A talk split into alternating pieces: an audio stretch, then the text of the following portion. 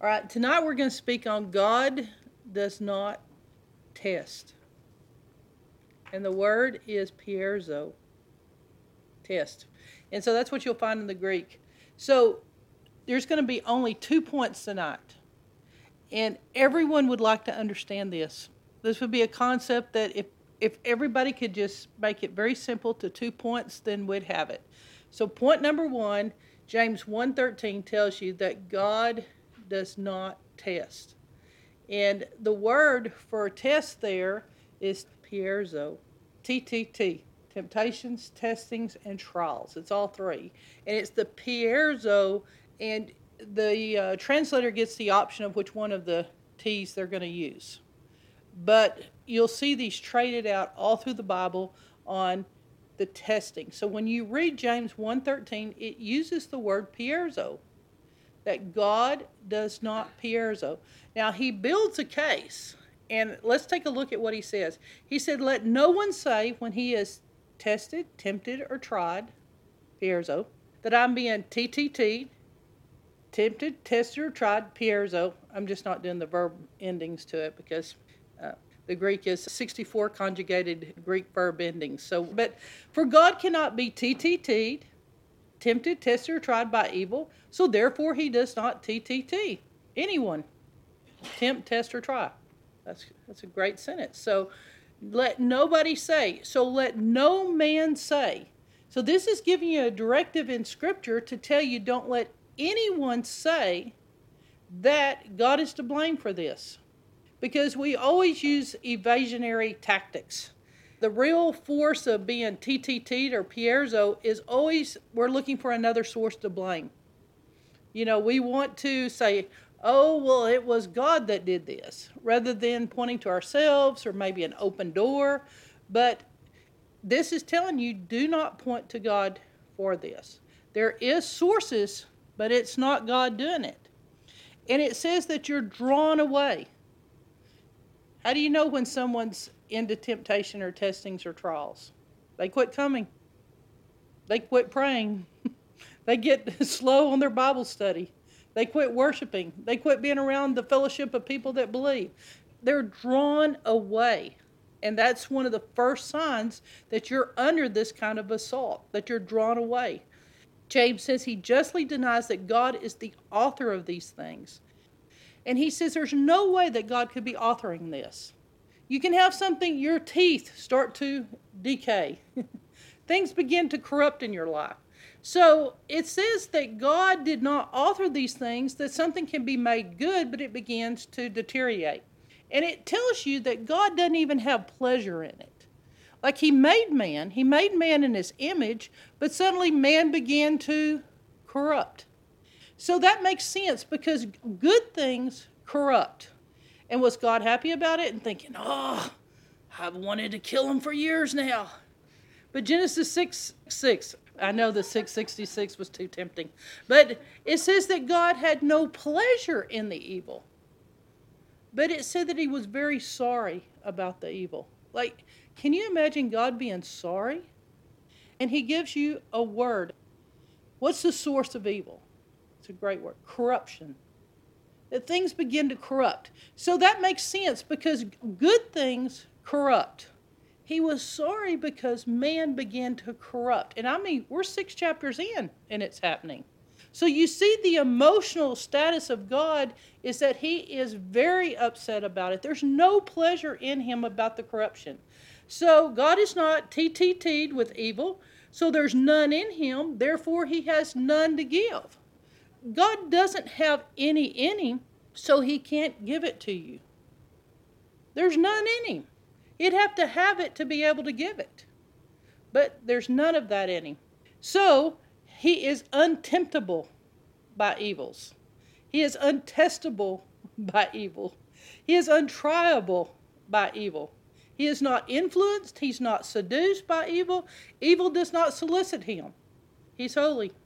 And he's separate from evil. Quit blaming him. And quit trying to scripturally interpret that God is the one doing it. So James gives you the path of what happens. Let's just take sin. Sin's the easiest one. It says sin has a path. Lust, and it uses a great word, conceives. Lust gets pregnant. Lust has a sin baby. That's what it tells you there. It gets pregnant, and the little baby, he's a little sin baby after lust conceives. And so this is the path of what happens. This is the corruption of what takes place. So it ends with the thought very strongly, so don't let any man say when he is peirazō'd that I've been peirazō'd by God.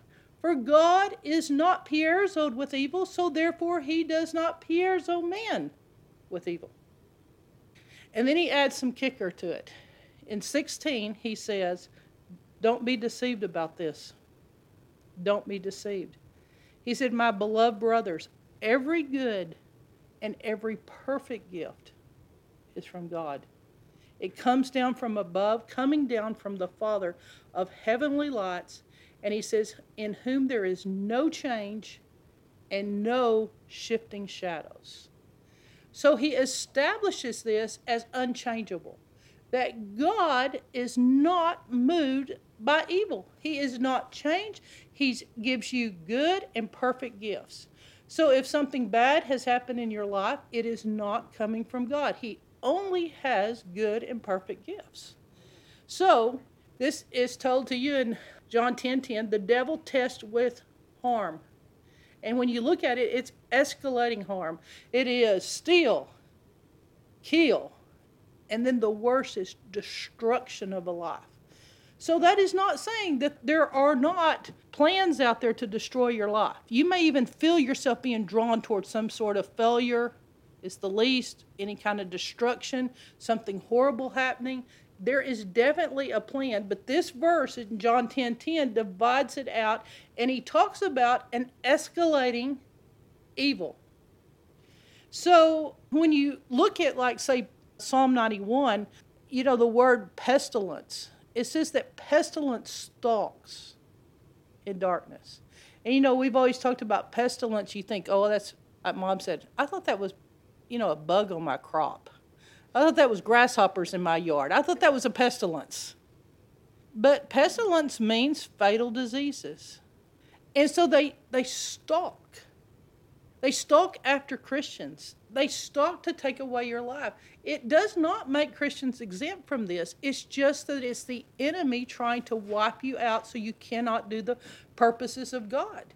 They stalk in darkness. The very fact that it shows the word stalk for pestilence. There's so many different ways we could look at this because it's talking about all different forms of steal, kill, and destroy.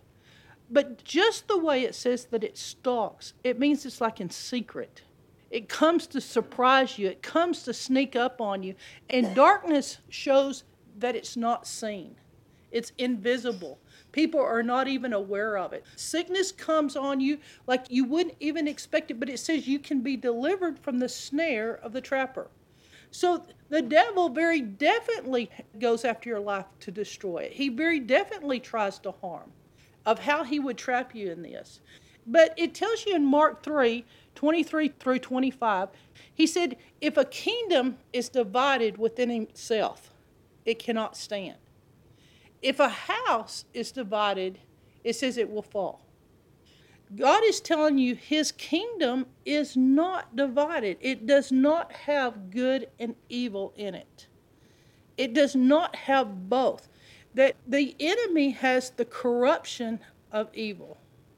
So we see a strong, strong separation from the kingdom of evil and what Jesus represented on earth.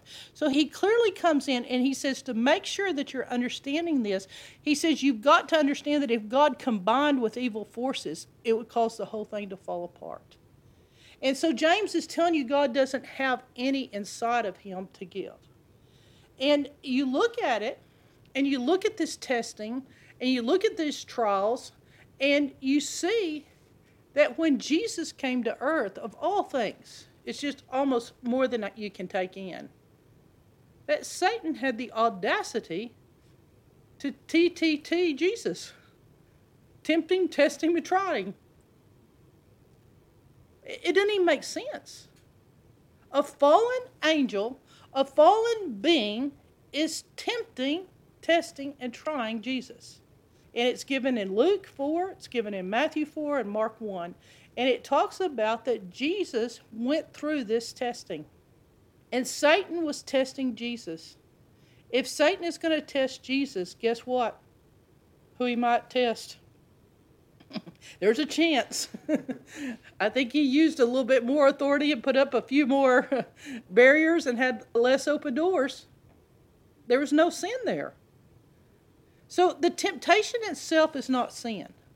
You're not sinning if you're tempted. You're sinning if you let this temptation just sit in your mind and take root and get planted inside of you.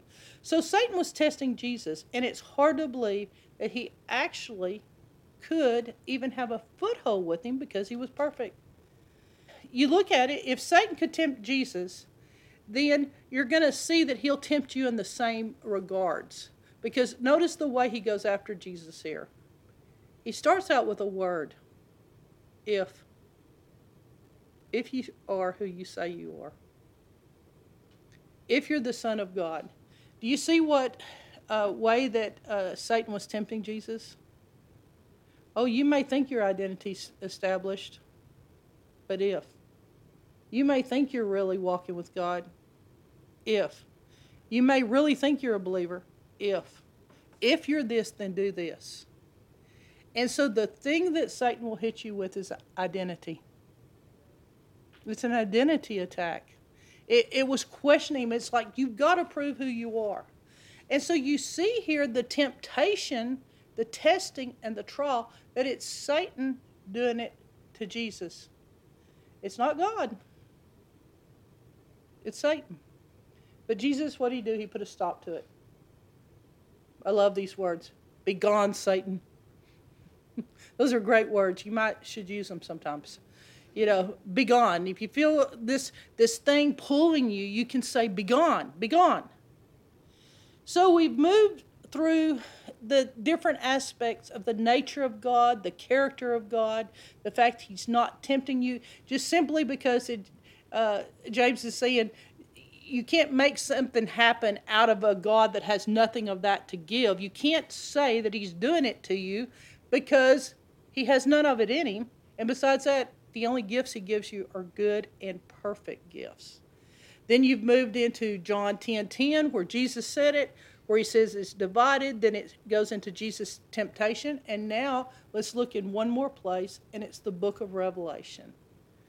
Let's look at the testing of what we're going to endure.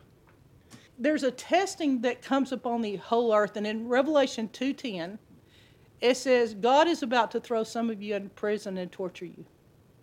Is that what it says? What do you mean that's not what it said? That's what we teach in church. God's doing it. God's about to throw you in prison. Is God doing it to you? Nothing happens to you that's not God. God's about to do it to you. I mean, is that not what we read? Is that not what we hear all the time? Revelation 2:10, the devil is about to throw some of you in prison and torture you for your faith in Christ. So even of the understanding of martyrs, it's still the enemy doing it to you. Do not fear what you're about to suffer. Behold, the devil is about to throw some of you into prison so that you will be tested. I love this verse. You got to mark it in your Bible. And you will have tribulation for 10 days. I like the 10 days. It's so much better than 10 months, 10 years. I mean, I know some people right now that are getting really bad sentences. They need to start claiming this verse, 10 days. It says, be faithful unto death, and I will give you the crown of life.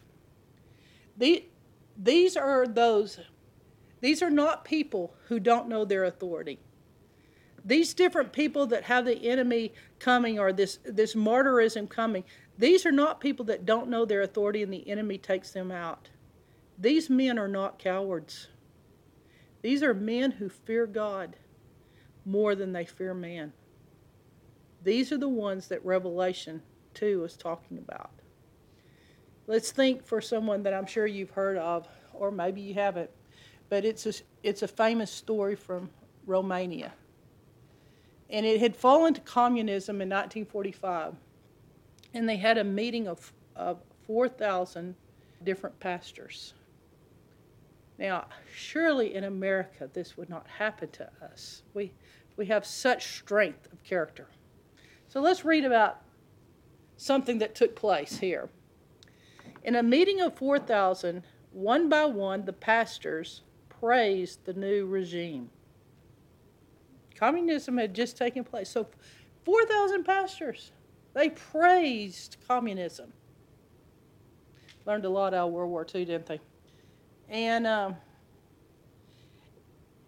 of fear, they said, you know, why are we making this a problem? Christianity, communism, they're the same. They come together. They're the same. Well, guess who was sitting in the audience? Yes, but it was his wife. So, yeah, Sabina was sitting in the audience. Man, there's nothing like your wife getting mad. And she's in a service, and she's listening to all these guys praising it. And her husband's turns next. You know he's praying and asking God what to do. Why did he need to pray and ask God what to do when his wife's about to tell him what to do? She couldn't stand it anymore. Now, they were Jewish believers who had faith, and she said to her husband, wipe the shame from Jesus' face. Wow. What words. Wipe the shame from Jesus' face. Richard says to his wife, honey, you know what's going to happen. You will lose your husband. You know, a husband knows that's the way to talk to his wife. When she's telling him something like that, honey, you must know that you will lose your husband. Knowing that she would say, yeah, I think you better go to the restroom. Do something. You know, surely a wife who loves her man, I mean, this is going to be fine. She replies, I do not wish to have a coward for a husband.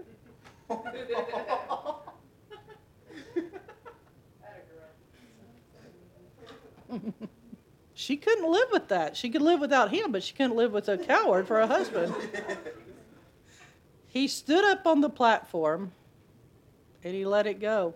He preached. He says, Jesus Christ be praised, not man. And as he began to give his words, he didn't even get it completely what he wanted to have said before they cut the mic. On the way to church, he was kidnapped by the secret police. He was put into the ground 30 feet down into solitary confinement for years. No one could visit him except the Lord. Sometimes the walls would shake. Sometimes he would hear beautiful music. Christ appeared to him. They put some 200 prisoners together, and they tied them to the cross for 4 days and nights. And they started their brainwashing, 5 a.m. till 10 p.m., 17 hours a day. Communism is good. Christianity is bad. Such a strong message there. And they began to say it. And then the worst came with the torture for those who did believe in God. They took the red-hot iron pokers and the sticks. And he said the more they were tortured, the more they love their torturers. Supernatural. This is what we're talking about in Revelation 2:10. We're talking about people that refuse to deny the faith. We're not talking about someone that doesn't know their authority, is weak, has something happen. We're talking about people that stand up in the face of evil. Testings. Yes, they're there. And they're more there because we've continued to compromise. Revelations 3:10. It says, though, that God has a special thing for those who will endure and not compromise. it's very unique here when he says that he will keep us from the hour of peirazō that's about to come upon the whole world. He's going to keep us from the hour of testing. So there's promises made. It says, because you've kept my word, I'll keep you. And I will keep you from this testing. It's coming down. Yes, there's testing. It's coming down. It's coming down on the whole earth. So, the devil, he uses disguises. He uses things to conceal who he is. You don't have many people say that when the devil appeared to me, he appeared, wearing red, having horns and a forked tail. You don't see the devil appearing in the devilish form. So what he does is he tries to disguise himself in a way that people think it's their God doing it to them. Because you will have no authority and you will have no ability to resist or fight if you think these things that are happening to you are coming from God. You won't have the ability to fight it. So that's the plan. That's why the church is completely mixed up, because they've mixed the two kingdoms together. The devil didn't have to do it. The theologians have done it for us. They have taken what Satan does, steal, kill, and destroy, and they've taken what Jesus said that he does, which is a nice escalating thing as well. And in theology, we've merged them together. And in our merging together, nobody knows who to resist because of the way they look at the Lord. They have this theology that they think that they can eat of the tree of the garden of evil, make Satan their master, hand their authority over to him, and then blame God for what went wrong. Like we have no responsibility, or that sin and sickness didn't come in because of what we've done. So we've continued to just make this one power source when we voluntarily handed it over to something that looked like a stick. So I have looked everywhere so I could give credit to the man who told this story in our church. And I've never forgotten it. I've talked to everyone I can think of that was in church during those days and asked them, can you remember who told this story? And no one remembers the man, nor do they remember the story. I'm the only person that remembers the story. So whoever you are out there, I'm giving you credit. But he told this story. And he said there was a man. He lived in a house, and he had a nice big plate glass window at the front of this house. And as he sat in his house, suddenly a baseball came flying through his plate glass window and shattered it. Well, he was so angry. And he went out, because this is where the little leagues practiced their playing ball at the ballpark. And it was a little distance from his house, but close enough. He had it out with the coach, and he told the coach, he said, you ruined my plate glass window. The coach told him, he said, it wasn't us that did it. The guy was like, okay. He said, we didn't hit the ball in that direction. And the guy was like fuming mad because the coach is not taking responsibility. So he went and he replaced his plate glass window, and it was a few days later, happened to be the next practice, that sure enough, here comes the hard ball straight into his plate glass window again and shattered it. Well, off he goes again to see the coach. During practice this time, he goes up to him and he tells the coach, look, you're responsible for your guys hitting these balls into our windows. The coach says the same thing he said last time. We weren't hitting the ball in that direction. Well, the coach did something new. He picked up a ball, and he said, do you have the ball? And he said, it's a different brand. The ball you have in your hand's different. The guy, he installs a third plate glass window. Sure enough, you know what happens? Ball comes flying in, and it breaks the plate glass window.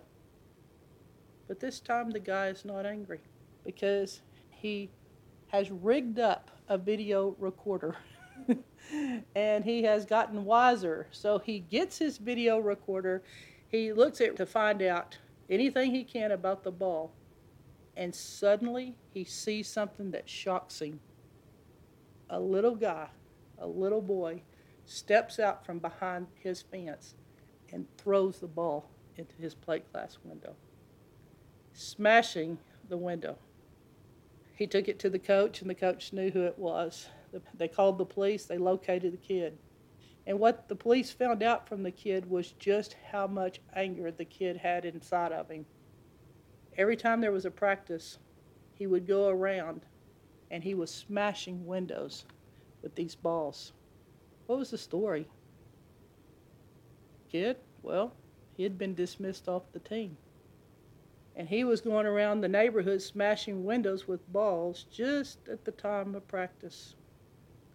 And let me tell you, Satan has been kicked off the team.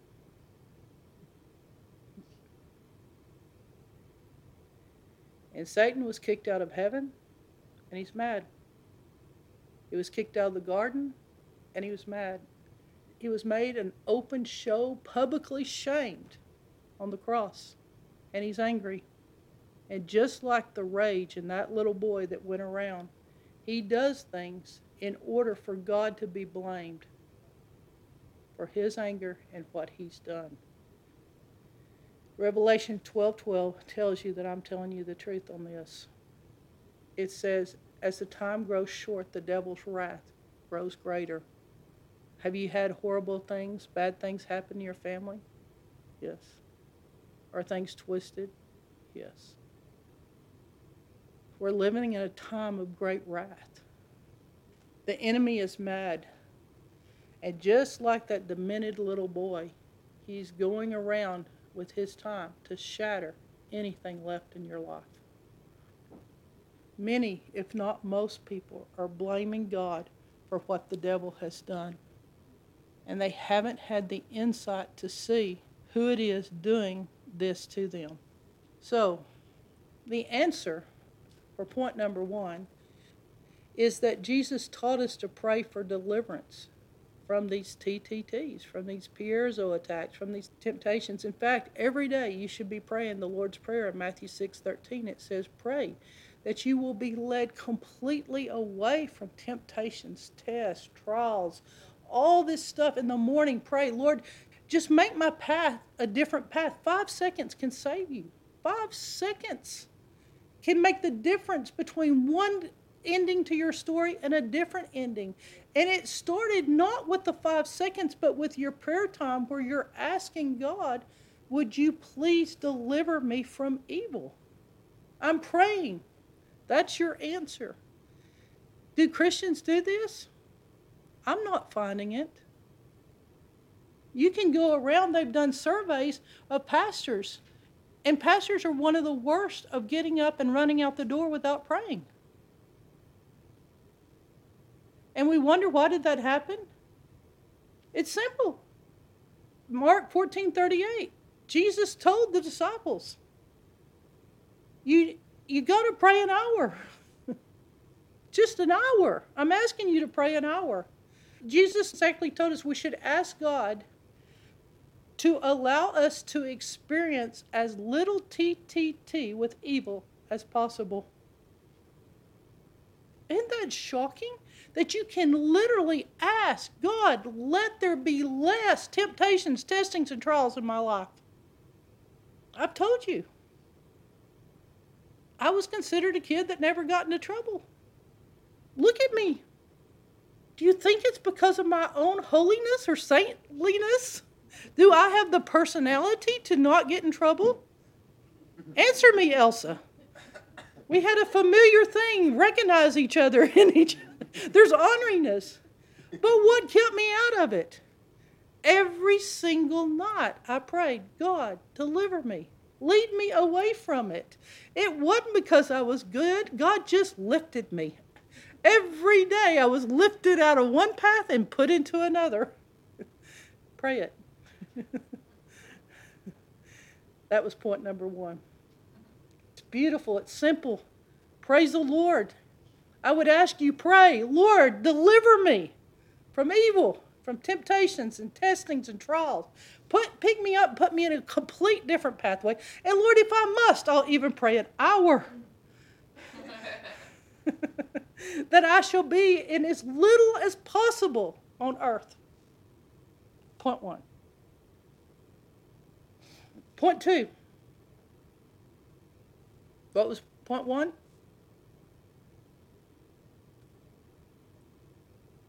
Point one? God does not test you with evil. Point two. God tests you. Wait. Point one. God does not test you with evil. Point two. God tests you.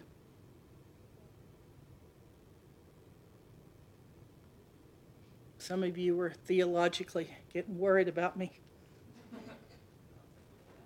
If you can get this fixed in your life, you'll be shocked. What do you mean? I have just proven to you, the little boy, God does not test you with evil. Genesis 22:1. Now it happened after these days that God tested Abraham and said to him, Abraham. And Abraham said, here am I. Well, maybe this is Old Testament. Maybe the word tested here is a different word. Let's look in the New Testament. What is the deal? This is point two.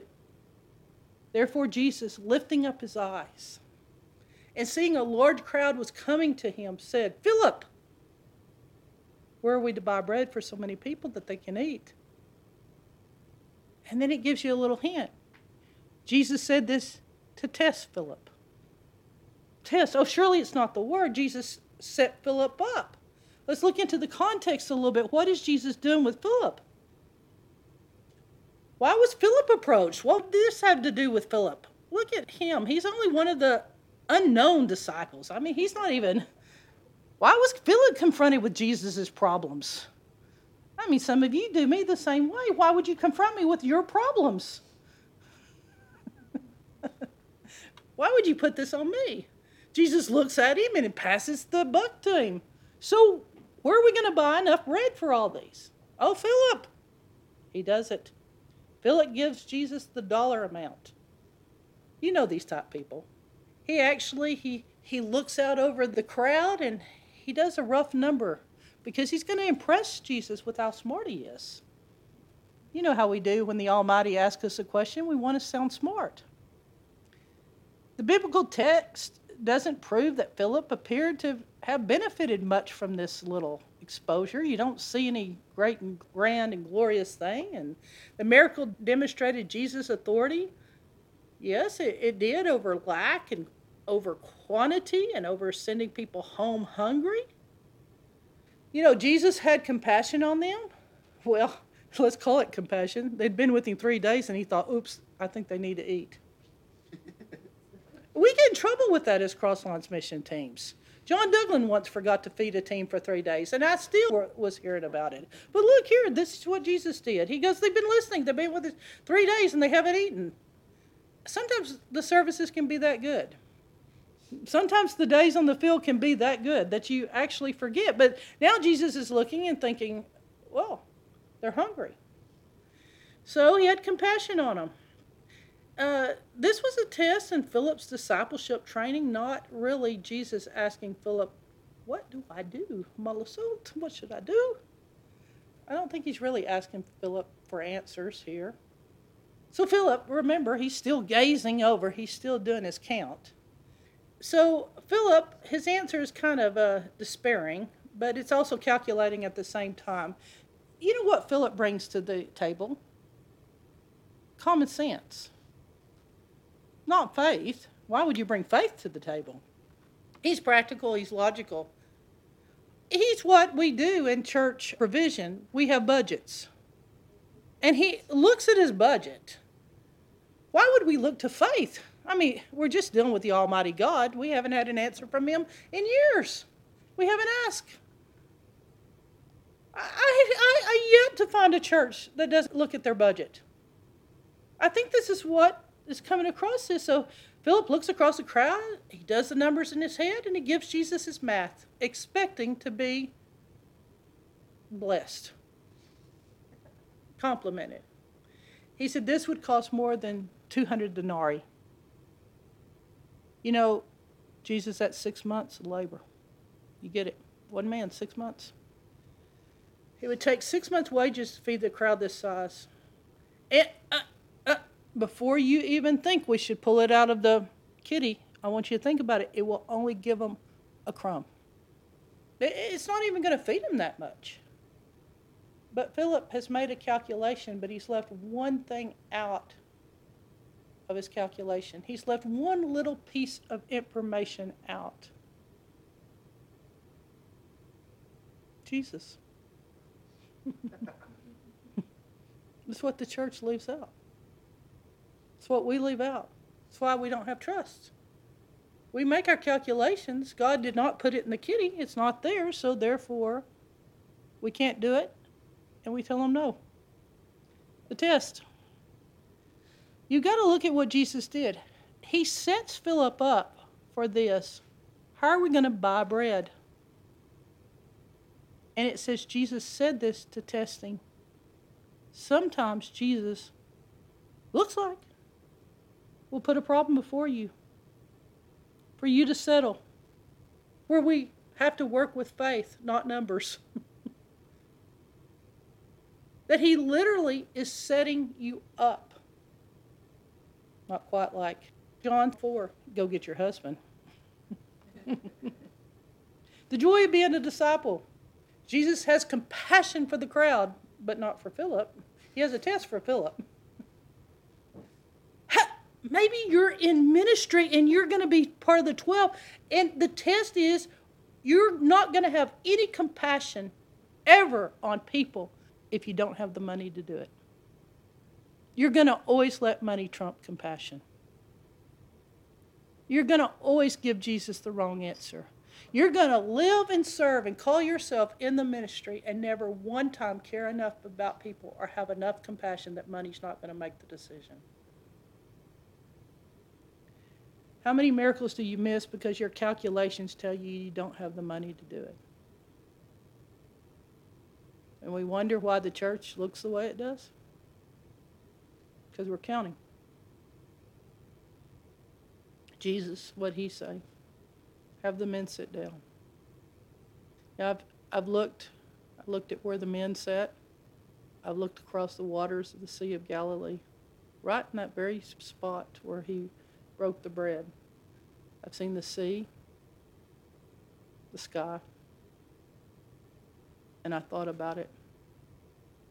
There were so many crumbs left over that day, they had to get baskets for the leftovers. Let God bless the leftovers. So now I'm asking myself, why on earth would I stand up here and tell you such a thing as point number one to just in point number two, do what I've done? So let's double check. Let's just double check John 6, 6, not John 6, 66, but John 6, 6. Is it the same word? Is that what I'm going to do? I'm going to just untwist this and say, well, it's a different word than what James said, peirazō. Oh no, lo and behold, it's peirazō. Then what's the deal? Why does James tell you that God will not test you with evil? And I've just then read you a story of Jesus testing. Because there's one little thing that you've got to circle to be able to make sure that your theology forever stands the test. God never tests you with evil. Circle with evil. But God will test you and test you and test you and have so much fun testing you, you will never believe how much fun this is going to be. Of course God tests.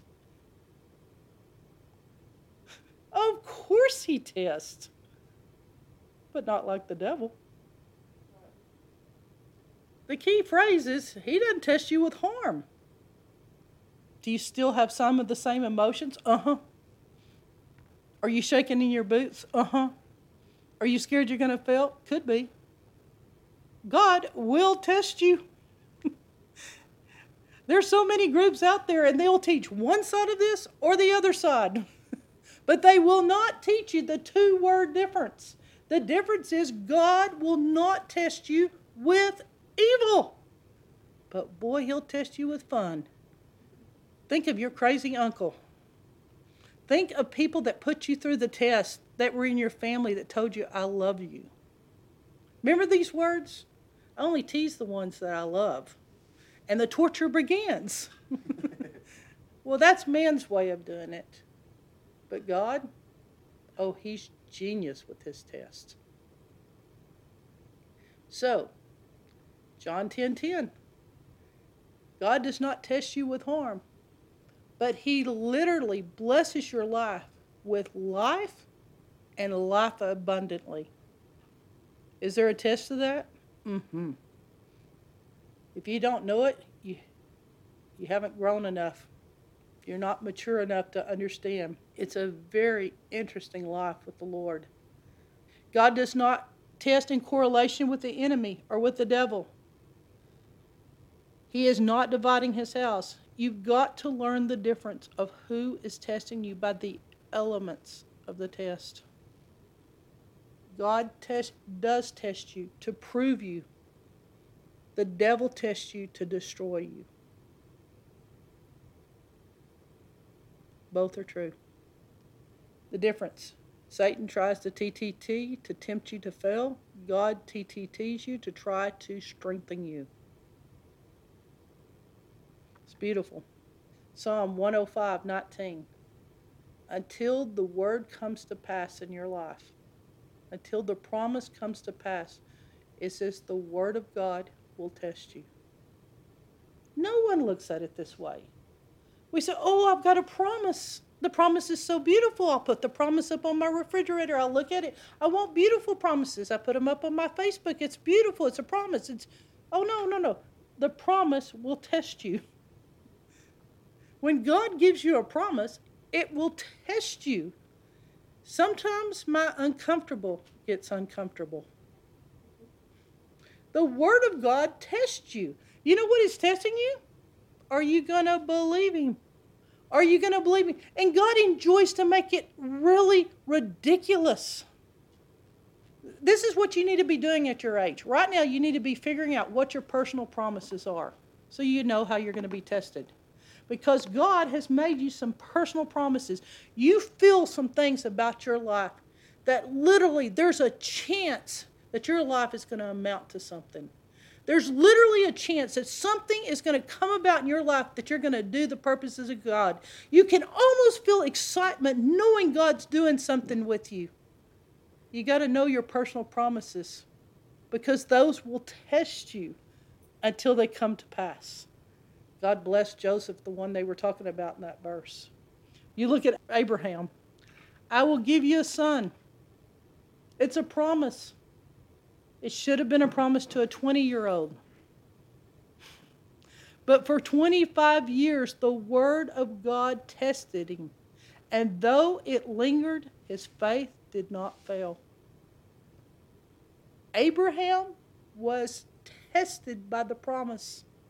And then when he received the promise, then he moved up and graduated to the next level of testing. Testing. The promises in the Bible are tests. If it tells you that you're delivered from pestilence, it's a test. Are you going to believe him? If the Lord tells you a promise that you see that highlights to you, it's a test. It's not with evil. It's with joy. The joy is your strength. The test of the heart. 1 Chronicles 29:17. Have you seen this one? I know, my God, that you test the heart and you are pleased with integrity. What a verse. I know that you will test the heart. God tests to see if what's in you is genuine, if it's real. You don't even know for sure. Sometimes people's hearts, they open up and there's just black stuff coming out.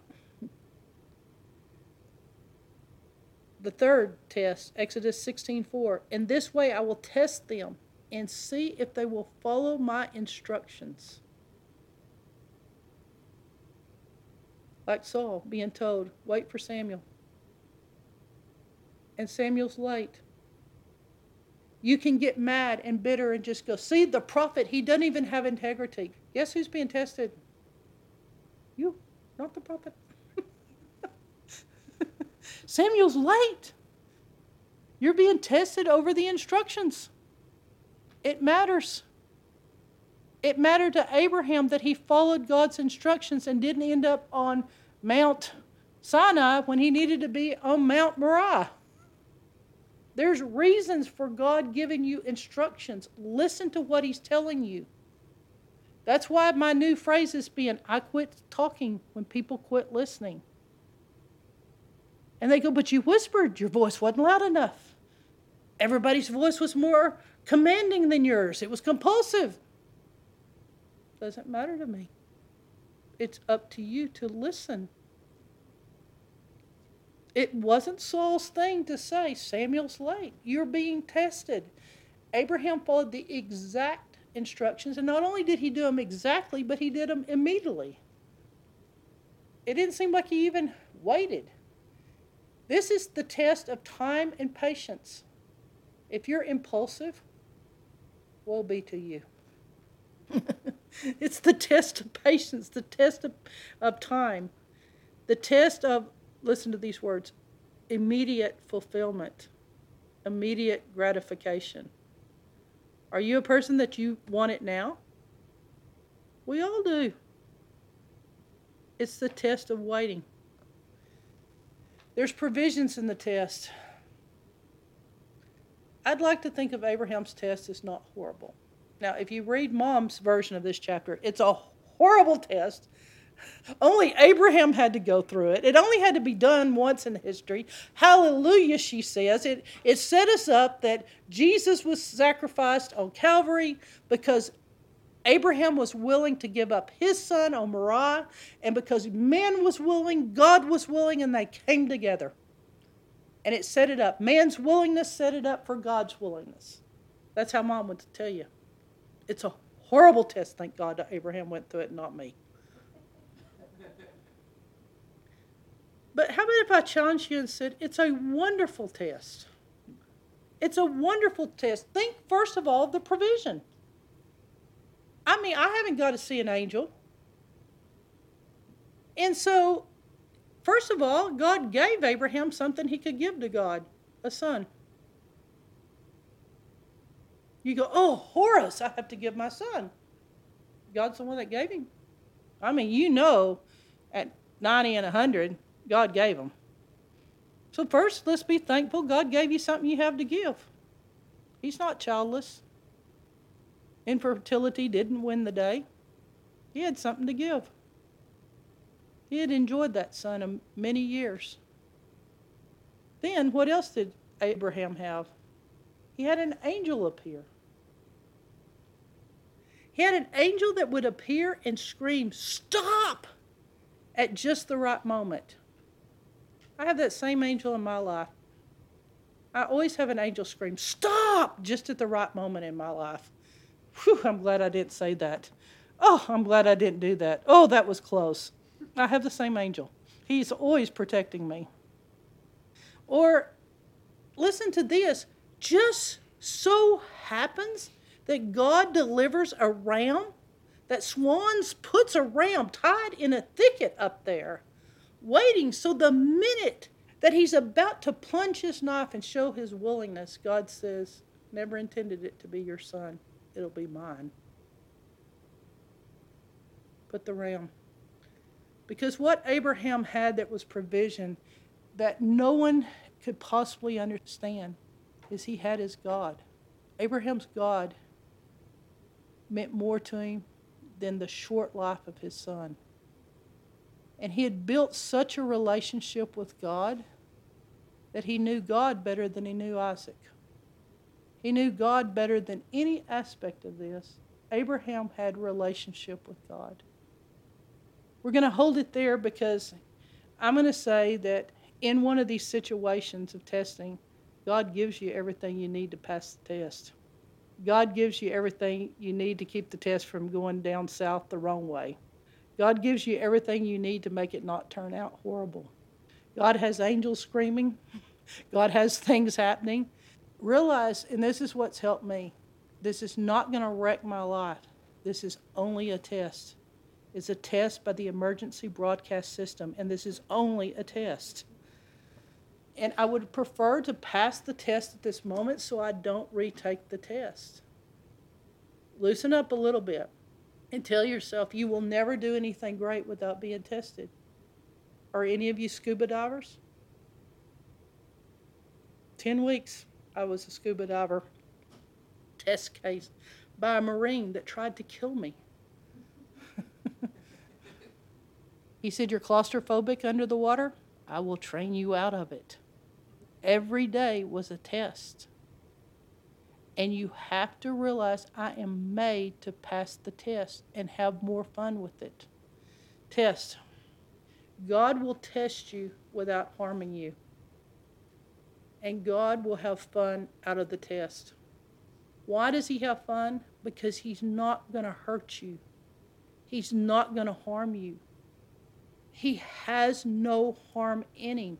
Everything I said in point one is true. There's no harm in God. There is no harm in his test. God will never test you with evil. That is the enemy. God will have fun with you. It says that God sits in heaven and laughs. You've got to try to laugh yourself. I've noticed when men test me, and they do every day. Every day men test me. I do better if I laugh. But if I get all crunked, I got to go through the test again. It's the same with God. You've got to demonstrate trust. So, he's testing your reactions. He will be testing you that you find out where you are in the faith. Guess what? He knows where you are. He's not testing you for knowledge any more than Philip. He's testing you to know where you are in your walk. You're asking yourself, how am I doing on overcoming fear? Not so good. How am I doing on walking in faith? Not so good. Some of your tests you go, not so good. I screamed so loud that I scared everybody. And it doesn't count just walking into a building that's, not occupied, and you open the door and there's a wasp that flies at you and you scream enough to scare the person with you. That's not what we're talking about, that kind of a fear. We're talking about, okay.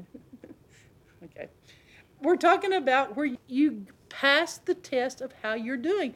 Don't you want to get where you're not walking in fear? Don't you want to?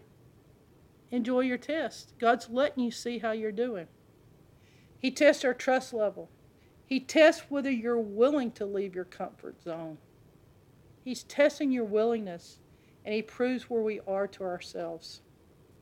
Like Philip, he tests if we will only do the same thing over and over and over again in life.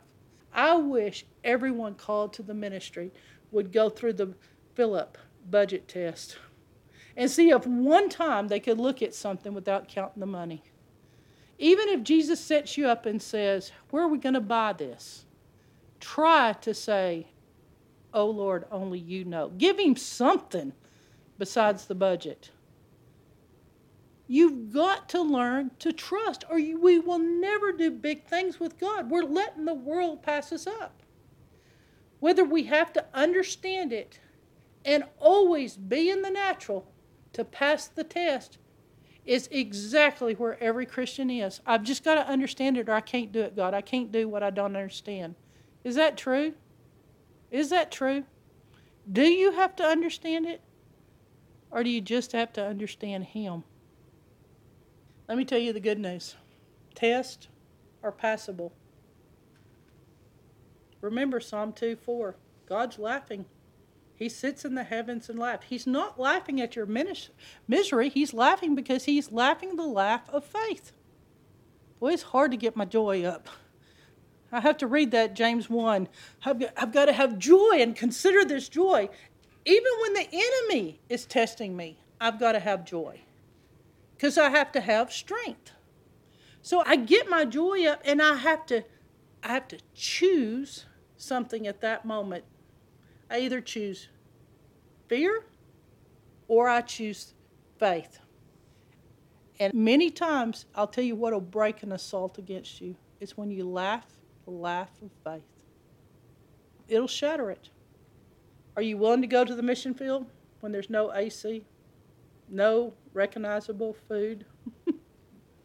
When you ask them, what is this on my plate that looks like legs of grasshoppers? And they go, beetles. And you eat what's before you, and you bless it, only to find out later they were saying vegetables, but you thought it was beetles?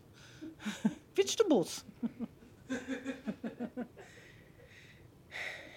And this is the problem that I don't want to be said here. I've noticed that there are some people who really get upset over the very thought that God might test them. For some reason, they think it's unkind of him. That's too soft. People who don't like tests. Why is it that tests bother you? Can you tonight loosen up a little bit and say, God, I'm willing for you to test me? Because I know the devil tests with harm, but I know you test with good. Don't think that being tested with good is an easy test. I was talking to my new friend Zadok about this morning, and I fell over when I looked in my Bible study, and here was the verse. But we never consider the fact that we think as long as we're tested with good, it's an easy test. Like, test me with $1 million, Lord. How do we think that's an easy test? Literally, good itself tests you. Good test. It tests you that you don't forget God. And he read the verse, my new friend. Deuteronomy 8. 11, 12, 16. This is that principle because everyone talks about page 1 of this lesson. Point 1, the devil test. But nobody talks about good test. And there are some people that have passed the devil's test. But nobody seems to ever pass the test of extreme goodness being poured out on your life. God can't bless us the way he wants to. It would ruin us. We would corrupt. The Lord says, verse 4, your clothes didn't wear out. Your feet didn't swell. You live in a beautiful place. Great landscape, good houses. Your investments multiply. When you get a job that pays you huge amounts is what I would say. Verse 13, when you have lots of money. Verse 13 again, and all that you have multiplies. This is not a real faithful time of the children of Israel in history, nor is it of the church, nor is it of believers, because it says your heart becomes proud and you forget God. Pat and I were talking about this. People forgetting. If people give you wise counsel, you forget who gives you wise counsel. You think it's you. If you make money, you forget who gave you the money. You think it's you. If God blesses you where you have good health, you don't use it for him. You forget God. It's a test of goodness. That is the hardest test you'll ever face. So, the beauty is that God can take the most evil thing that Satan has ever done to you, and he can turn it. He can work it for good. I'm giving you 3 verses. Genesis 50:20, Romans 8:28, and I'm giving you another one that's my mom's favorite. Because you can make up for money, but you can't make up for time. You lose time, you can't get it back. But Joel 2:25 says, and I can restore to you the years that the cankerworm ate. Only God. the worst blow the devil has ever done to you. We serve such a big God that he can take evil and turn it around and use it for good in your life. So don't blame God. If someone gets, the nurse gets saved because someone got sick, don't give God credit that he made the guy sick to get the nurse saved. What are we doing with God? He's good. He even touches bad and it turns good if you put it in your hands to those who love him and are called to his service. Give God credit for being good. Yes, God can take the worst blow the devil did, and it can be a testimony to you, but God didn't do it. God worked it for good because he's just that good. It's a test. Don't blame him. There's horrible things that have happened. Don't make him the author of them. You know, Richard Wormbrand, right before he died, they took him to see a printer, and he was appalled. When they took him to see the building, it was this old prison cell, and they were printing the gospel. Neither knew, because God works together for good. Many prayers had gone on in that cell for Romania. So, God's fun if you like high risk. So I'm going to end with this thought. I want you to tell yourself why testing with God is fun. It's because you are completely safe when God tests you. Completely safe. I want you to think about this.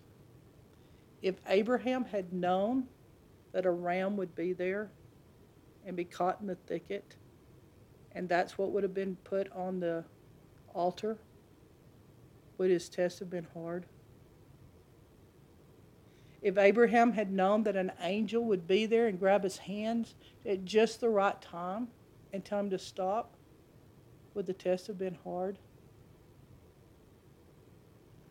Today I was thinking about this for the first time. What made the test hard? Not knowing. So by knowing God, you can know that there won't be evil involved. It will be not knowing in the sense of it's a test because you don't know how he's going to do it. But guess what? You know him. And that takes the hard part out of the test. You can walk up a mountain by faith when you know that the way God will test you is that every provision you need to pass it is all been put in place. You just got to follow the instructions and get there. Amen.